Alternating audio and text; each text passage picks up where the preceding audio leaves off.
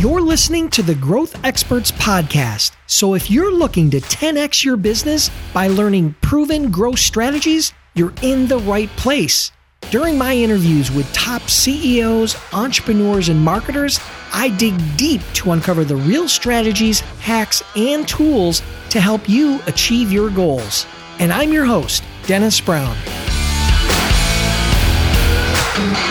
Hey, everybody. If you're interested in learning how to leverage LinkedIn for your business, this episode is sponsored by my book, The Seven Habits of Highly Successful LinkedIn Users. To get your free copy, just send a text to 44222 with the word seven habits. That's the number seven habits to 44222. Now let's get on with the show.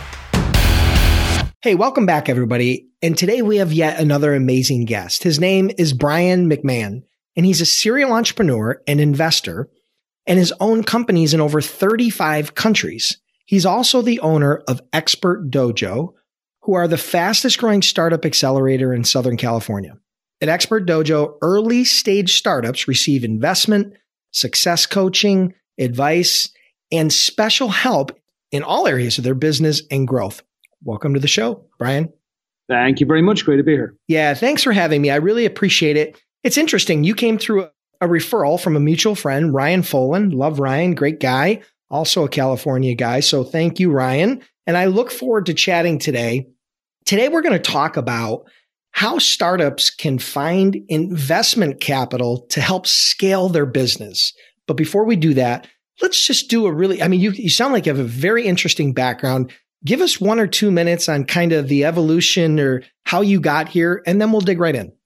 Great stuff. Yeah, I'm the original gypsy. I've lived in, crikey, probably 45 countries over the last 20 years. I've had four different companies, had a property development company, had a consultancy company, had a tech company, and then had another consultancy company over here. Arrived in LA after living in all these countries and also living in New York and Boston and Cambridge and Dallas and Houston and Austin and San Francisco and a bunch of other places. And I noticed that although this is in Los Angeles, the most vibrant LA startup ecosystem in the world, it also has one of the highest failure rates for entrepreneurship in the world. So I became fascinated by all of that. And that's kind of what led you to start Expert Dojo? Absolutely. Yeah. I actually didn't start Expert Dojo as an accelerator. I didn't even start it as a training academy. I started it as a laboratory. And I took a space on top of the Santa Monica Mall, 8,000 square foot, um, invited 100 entrepreneurs to come in, didn't charge them any rent, didn't give them any services, and just told them that myself and a couple of my colleagues wanted to just study them. We just wanted to watch what happened over a six to nine month period without asking for anything in return or really even offering anything in return, um, but studying and watching and learning so we could understand what it was that was causing the 95 or 96% failure rate within early stage startups. Interesting. Okay, great. And so I'm sure we're going to dive into some of that today. It's really interesting that you just sat in the background and watched and observed and looked at the input and then the results. And so that's an interesting way to do I guess basically you were trying to figure out what the market was, what the opportunity was, and then you kind of fit yourself into that in such a way to based upon what their where they were lacking or some of their gaps or things of that nature? I mean, that was the goal behind it. Not really. Honestly, I just really wanted to know. I had no intention of starting a, I mean, back in that day, I think I called our organization Pay It Forward Labs. And my, my idea behind it was look, if I can find out something useful here that will help solve a major problem, then people will want to know that. And it also fascinated me that nobody focuses on this. Like everybody, especially in the service industry, are selling something. Whether we're selling marketing or development or consultancy or help you start a whole new world in your business or scale to the universe, like we're all selling something. And in the media, everybody's just talking about unicorns, whether it's Uber or Airbnb. But nobody really was focused on the fact that we have the most insane rate of failure probably in the world within our early stage startup community. And I just wanted to understand why. Perfect. Love it. All right. So, and you've had Expert Dojo, and how long have you been doing this accelerator?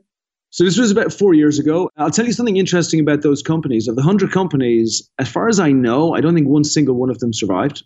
And then they all did other things or started other companies or went to other places.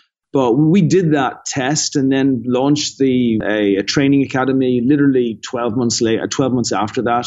And then that morphed into a venture studio where we started working closer with companies. And then about a year and a half ago, we started investing directly into companies. And we now have 27 investments in companies with another 23 to come throughout the rest of this year.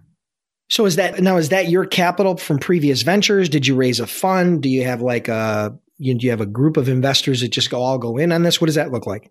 So I started investing myself, and then my wife got a bit pissed off with that. So I stopped, and I brought in a partner uh, who's a good friend of mine, a big family office who are based over here in Los Angeles. Um, so what happens within most funds is there are LPs and GPs. LPs are limited partners, GPs are general partners. The limited partners normally put in the funds, the general partners then do all the hard work and then try not to mess up. So we are a general partner, or I'm a general partner, and our limited partner then invests money into the uh, individual startups. Gotcha. Perfect. Awesome. Well, listen, today we're going to talk about the oxygen that a lot of you know, new entrepreneurs and startups need, which, which is funding, which is investment, which is capital.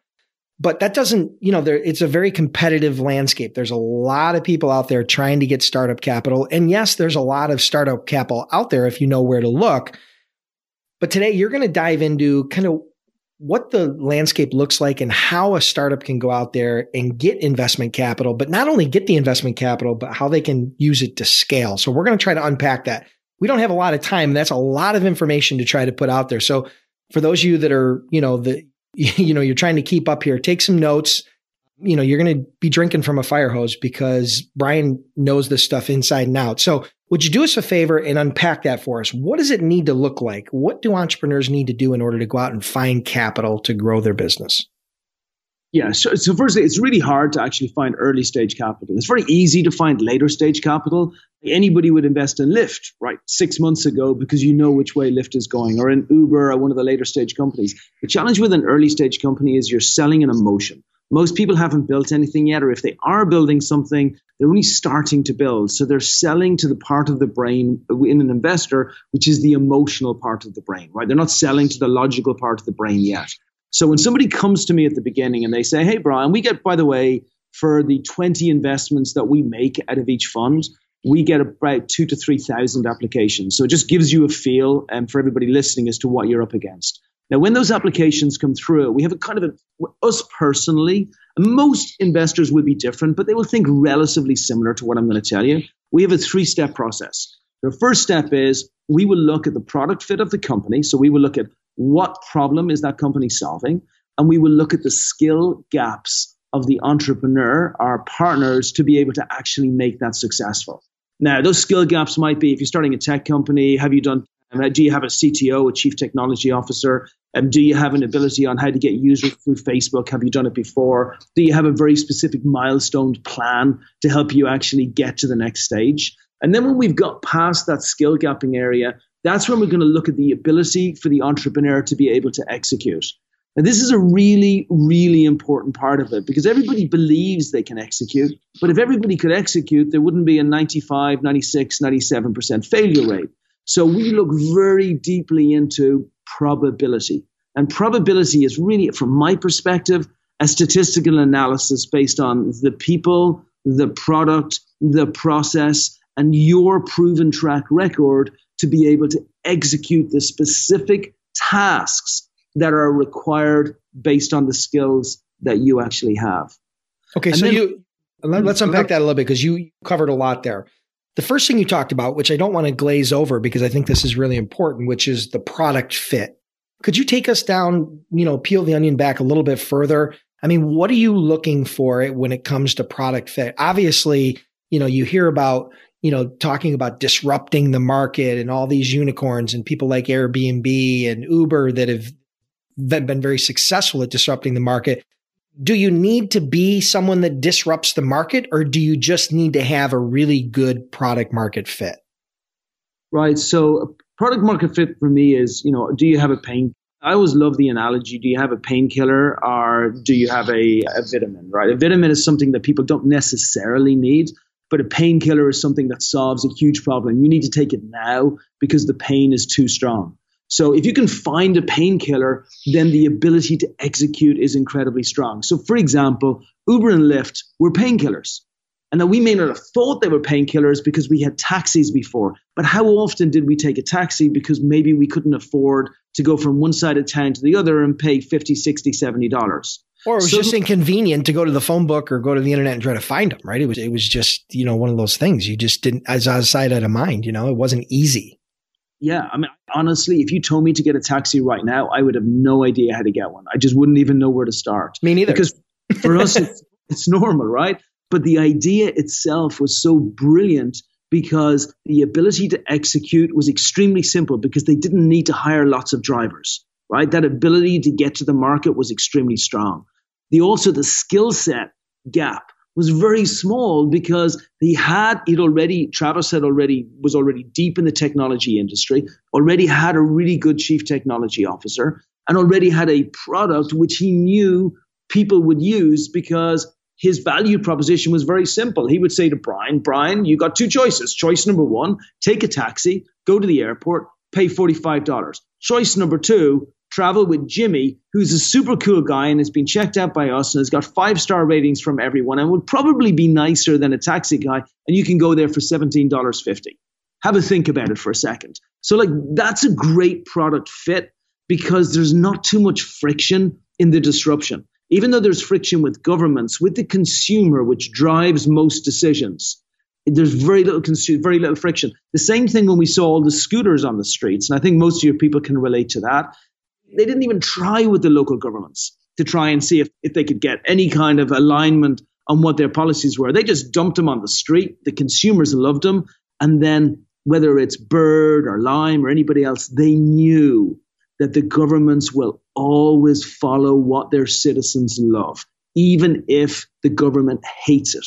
So, yeah, I love to see something where you can see us solving a real problem. It's obviously solving a real problem. It's not just a new signage company which just happens to do signs in red because red is proven to be a specific color that's going to help people. Like it's something that's very, very new. Right. Um, I also want to just add one extra point in here, if I can. Um, people one of the biggest problems that i see is everybody wants to start a unicorn everybody wants a billion dollar company look most of us don't know how to spend a billion dollars we know how to spend 10 to 15 million dollars and we know how to spend that over our lives if we're very smart so don't try and build something ginormous at the beginning build something where you can see a clear milestone growth to being able to get to a place of self-sustainability that way you're in control yeah I love your analogy, painkiller versus vitamin. You know, that really kind of hit home. And I hope the audience absorbs that because, you know, sometimes, I mean, that I think that's a, a perfect analogy of getting, you know, the product market fit right. Obviously, there's a lot more to it. There's a lot of due diligence. There's a lot of, you know, a lot of testing and a lot of iterating. But I really love that analogy. Okay, let's talk a little bit about the, the next part that you talked about, which was the skill gap, right? I mean, you noticed that when these two or 3,000 applications come in from people every time, you know, you do these rounds of investments, that there were some people that just were not, didn't have the skill set to execute. Can you expand on that a little bit? What exactly do you look for in those early stage founders in order to really make them stand out from the noise? Yeah, I mean, so normally with an accelerator, same with us, of the 2,000 applications, 60% will go into the trash almost immediately for obvious things. So, a really obvious skill gap is technology. I've run three service companies and one technology company. I was awesome on the on the service companies, and I was terrible on the technology company. Why? Because my skill set is not human centric experience. It's not user experience, user interface, technology, and all those things. But I was arrogant enough to think it was. And we'll see a lot of applications from people building the next Tinder, the next Uber, the next Facebook, the next whatever. And you look at their background and they've never done technology. And then they have this great plan that they're going to get, you know, some dude over in India who's going to have his brother and his sister and his five cousins are going to build this app. Or in Poland, or in Croatia, or anything else. And it's not that these developers may not be good developers, it's that you're not a good CEO to be able to direct these developers properly. So it's just a very obvious skill gap. Or someone who has worked in a company for their entire lives and they suddenly think that they can come in and drive a market, a digital marketing campaign through influencers and through everything else by saying we're going to hire a local agency. No, you're not because you have no clue what you're doing. A local agency is going to screw you. So most of the skill gaps are very easy. And actually, in some cases, we're trying to save you from yourself because you can end up spending, I've seen people spend millions and millions of their own money in an idea which is really a very, very good idea, but their skill gaps are so wide that there's no way they can achieve it or execute it, should I say. No, I love that because before we hit play here, you know, I shared with you kind of what I see in the market, you know, from an entrepreneurial standpoint. I've been an entrepreneur for over 25 years. I've had multiple startups and I've been very fortunate on some of them and not so fortunate on other. And the things that I've seen and learned is that there are a lot of great ideas out there, lots of great ideas. And I'm sure that a lot of the applications you get have some of their ideas have merit, but the skill gap is so vast that there was no way you'd put your capital or your time into them because the odds of it happening, like you said, the probability is just not there. And I'm a huge believer in execution, right? So I love this idea of assessing the skill gap of what these entrepreneurs, where they are today and maybe where they can be in six months and what the probability of them succeeding is. I love that approach to it. What else do you want to talk about? What other components to this do, do entrepreneurs need to know about before they start going out and seeking investment? Yeah. And one extra point into execution, because sometimes skill gap actually just pushes into execution. But one of the areas that I do realize is that entrepreneurs are a very specific breed. And that means that we're slightly compulsive obsessive, we are slightly selfish, and we're slightly over the edge on what we're prepared to do to achieve what other people normally won't step up to do.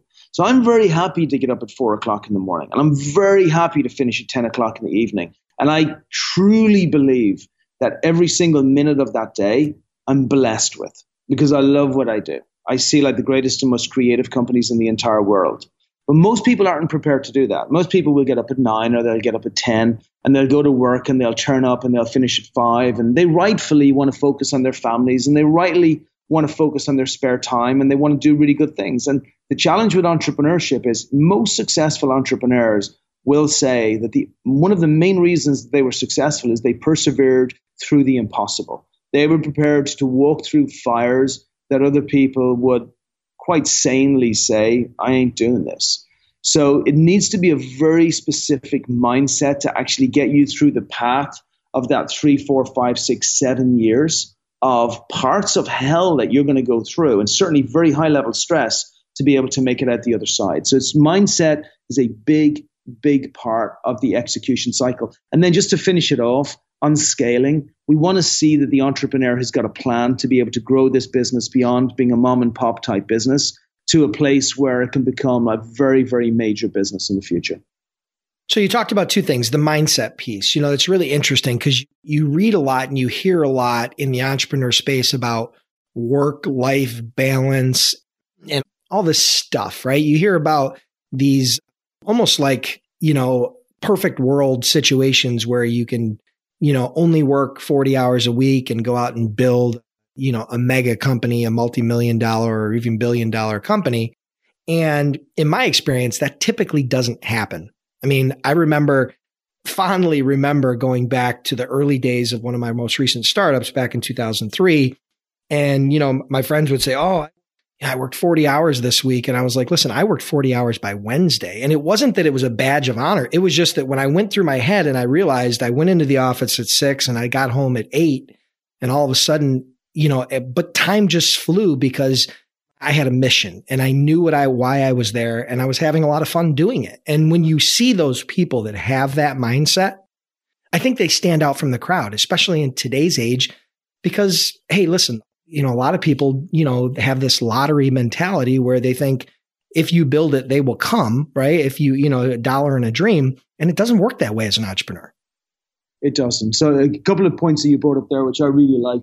I don't believe in the five hour work week or 10 hour work week or any of those things. for an entrepreneur. I believe in the early stages as an entrepreneur, if you're not working 12, 15 hours a day, you're not working enough. And it's just, it's a race. It is a marathon sprint. And that means you have to sprint every single day. You have to get to where you would normally be in 18 months, but you have to get there in six months. You have to get to where you would normally be in six months, but you have to get there in two months. And if there's four hours in the day that you're not using to drive that sprint, then you're missing out on those on that extra time period that you could have actually got to where you need to get to quicker. I think what people have to do is reach a stage and then plan to actually have skill gapping filled by other people, which then allows them to, to enjoy what they've actually generated before. It's that whole thing about, you know, we work harder than other people are prepared to, so we can live the way that they'll never be able to in the future. But we have to work harder at the start. And just to reinforce that, I always remember when I was like 13 or 14, and my dad showed me this little article in a newspaper, and it says,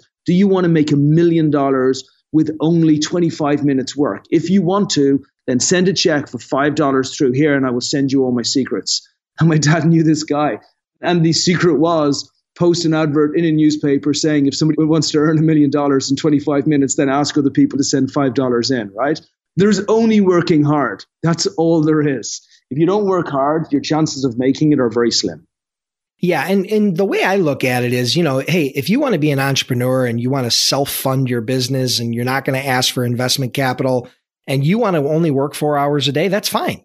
Because it's your capital at risk, it's your loss. But when you start taking outside investment capital, you have a totally different responsibility, right? And so, you know, I love that you, that's a big part of your ingredient, which is the mindset of, you know, having a success mindset. The last thing I want to touch on before we go here is you said a plan to scale. You said it's important to have a plan to scale. Can you elaborate on that a little bit for us so that the audience can kind of get a little bit better vision of what that means to you? every company who comes through our program has a milestone plan, and the milestone plan is broken down over an 18 month period because we know that's the danger zone. Once you get past 18 months, your chances of success are much higher, especially if you've hit your milestones. So we want to see people having their right planning it out from the beginning. We want them to have their monthly revenue, user, prospect, and then four activities they're going to focus on that month.